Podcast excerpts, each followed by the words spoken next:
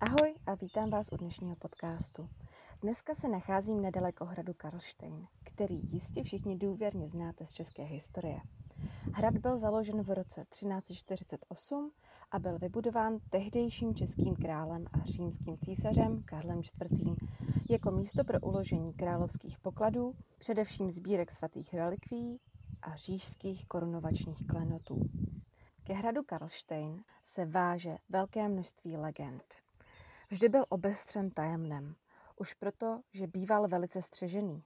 Dokonce se tradovalo, že sem neměli přístup ženy. Proto také napsal Jaroslav Vrchlický svou známou komedii Noc na Karlštejně. Nebyla to ovšem pravda. Ve skutečnosti ženy neměly přístup pouze do Velké věže. V 16. století pobývala na hradě Kateřina Bechyňová, manželka Purkrabího, která zavraždila 14 mladých služebných. Na její děsivé počínání upozornil Václav Hájek z Libočan, toho času působící jako karlštejnský děkan. Česká čachtická paní byla odsouzena k smrti hladem. Václav Hájek z Libočan byl ovšem na rozkaz jejího manžela z hradu vyhoštěn. Ubohé služebné na Karlštejně straší dodnes. V noci tady můžete potkat 14 bílých paní. Příběh Kateřiny byl bohužel skutečný. Já na něj však neváži již na začátku jinou legendou, která vypráví o tom, že na hradu straší duše 12 překrásných dívek, které nemá na svědomí Kateřina Bechňová, ale král Václav IV. Král Václav IV. byl proslulý svým nezřízeným životním stylem. Kdysi prý na Karlštejně se svou družinou pořádal bujaré pitky – pro zpestření nočního programu a ukojení nízkého chtíče nechal z okolí unést 12 nejkrásnějších panen a dopravil je na hrad, kde museli být jeho kumpánům po vůli. Zneuctěné dívky se modlily k paně Marii, aby je té hanby ušetřila. Světice jim na to odebrala těla a ponechala jen duše, které měly bloudit hradem tak dlouho, dokud pro sebe nenajdou věrné ženichy s upřímnými úmysly. Když pak po dlouhých letech zemí zuřily války, zavítala na Karlštejn skupina 12 rytířů. Vyčerpaní prošli opuštěnými chodbami až do velkého sálu a zasedli k prázdnému stolu, aby si odpočali. Když v tom uslyšeli lahodný ženský hlas, který je zval k hostině. Než stačili odpovědět, stůl se začal plnit masem, chlebem a ovocem, jako by ho neviditelné ruce prostíraly. Kdo by proti takovému servisu protestoval? Rytíři se cpali a cpali, až odpadli do rozeslaných postelí v luxusně zařízených komnatách. Jen jejich velitel nemohl usnout. O půlnoci se mu zjevila překrásná pana a pověděla mu o prokletí, které stihlo ji i její družky. Také mu pověděla, že mohou být osvobozeny, pokud tu s nimi na hradě stráví celý rok a za tu dobu nepohlédnou na jiné ženy. Když to vydrží, vrátí se jim těla a budou jejich stejně, jako budou jejich i zde zakleté poklady.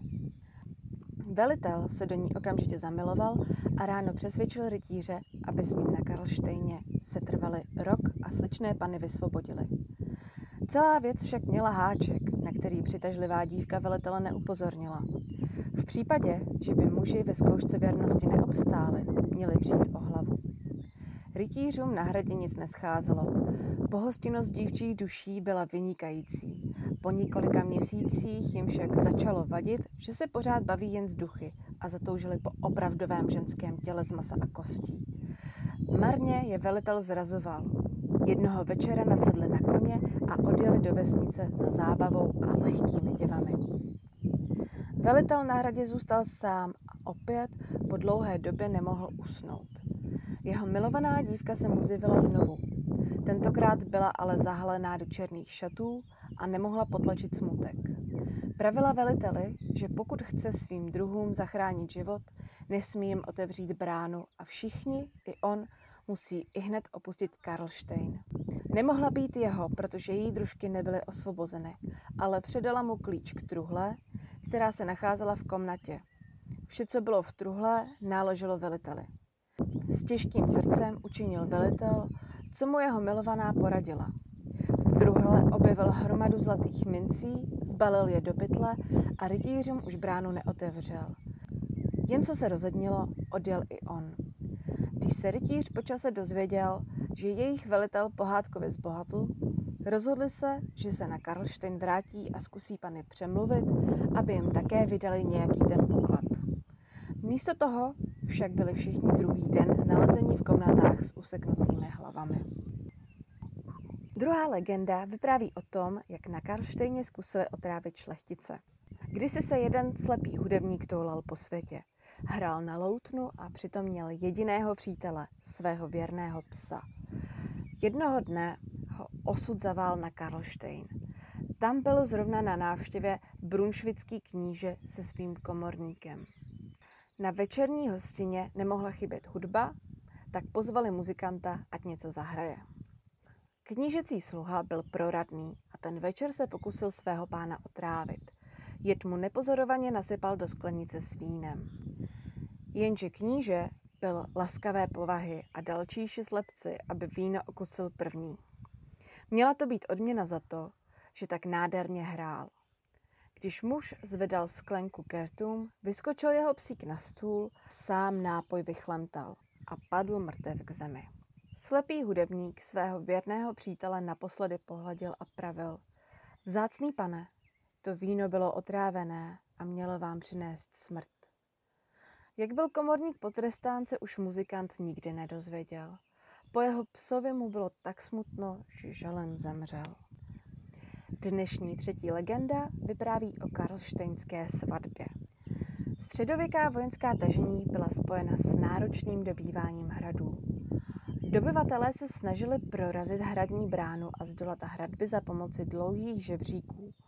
Obránci je zasypávali střelami z kuší a luků, z hradeb na ně lili hořící smůlu a vrhali těžké kameny. Vojska dobyvatelů měla výhodu v průběžném zásobování potravinami. Obléhaní však byly odkázáni jen na zásoby v hradu a tak bylo časté, že se hrady vzdávaly až pod hrozbou smrti hladem. Do podobné situace se jednou dostala i osádka hradu Karlštejna. Bylo to za husických válek roku 1422. Ke Karlštejnu přitáhlo 20 tisícové vojsko husických Pražanů, aby dobilo hrad věrný králi Zikmundovi. Obléhatelé nejprve útočili, ale zanedlouho bylo jasné, že hrad je nedobytný. Rozhodli se tedy vyčkat a hradní posádku vyhladovět. Plynuly měsíce a obleženým začaly docházet zásoby. Přiblížil se svátek českého patrona svatého Václava. Obě strany se dohodly, že v ten den se bojovat nebude. Husité dokonce pozvali rytíře z Karlštejna do svého tábora na slavnostní hostinu. To je zlomí, říkali si. Kdo by odolal naší bohaté tabuli s čerstvou zvěřinou a dobrým vínem? Jistě už jsou vyhladovělí a když jim připomeneme, o jaké požitky se připravují, zdají se dobrovolně. Na Karlštejně ale tušili, proč jsou zváni k hodovní tabule. Dohodli se, že půjdou, ale budou se chovat, jako by byli přijedení. Jakmile je zavedli před prostřené stoly, měli karlštejnští co dělat, aby se na pokrmy nevrhli a nezačali je hltat. Když se husité ptali, jak se jim na hradě daří, jen nenápadně polikali sliny a na oko leda byla odpovídali. Ale dobře, jak by se nám dařilo? Zásob máme tak na tři roky a ani čerstvá zvěřina nám na stole nechybí. Po odchodu karlštejnských nastal v husickém ležení poprask. Slyšeli jste? Určitě mají na hradě tajnou chodbu, kterou si opatřují nové zásoby. Vždyť skoro ani nejedli. Takhle je nevyhladovíme. Trávíme tu čas zbytečně. Měli bychom Karlštejn nechat být. Ale husický hejtman rozhodl vyčkat. A aby to čekání mělo konec, přikázal obléhat hrad do svátku svatého Martina. Na Karlštejně však už bylo zlé. Jedlo se z posledního a na jedno sousto čekalo pět hladových krků. Přesto se stateční obránci rozhodli pověst o svém dostatku ještě přeživit. Obětovali to poslední, co měli, starého kozla. Vyslali do husického ležení svého rychlého posla, který úctivě poprosil o den příměří. Slavíme na Karštejně svatbu a chceme mít čas na hostinu i dobrou zábavu. Husité svolili. Na druhý den závistivě sledovali, jak na hradě vyhrává hudba, svatebčané ve svátečních šatech výskají a tančí, a přihýbají si z korbelů. Zatímco oni sami musí čekat ve svém ležení, třást se zimou v chatrných stanech a krmit se nezáživnou vojenskou stravou. Odpoledne z hradu přišel posel, na velikém podnose nesl srnčí kýtu a hlásil. Karlštejnští posílají pěkné pozdravení a poděkování za to, že mohli svatbu oslavit, jak se patří. A úctivě posílají malý dárek pro pana hejtmana. Čerstvou srnčí kýtu. Srnčí kýta husického hejtmana neodvratně přesvědčila o existenci tajné chodby, kterou si posádka opatřuje čerstvé jídlo rozhodl od dalšího obléhání Karlštejna upustit a v den svatého Martina odtáhl i se všemi svými vojsky. Kdo ví, zda se někdy dozvěděl, že se na Karlštejně žádná svatba nekonala a že v korbelech, z nichž si karlštejnští tak oketě přihýbali, nebylo žádné pivo, ale jenom prázdnota. A jestli mu pak někdo prozradil, že ta srnčí kýta byla kozlečí, posypaná srstí odřenou ze starého sedla. To by bylo z dnešního výletu k hradu Karlštejn všechno. Já doufám, že se vám dnešní příběhy líbily a budu ráda, pokud je budete sdílet.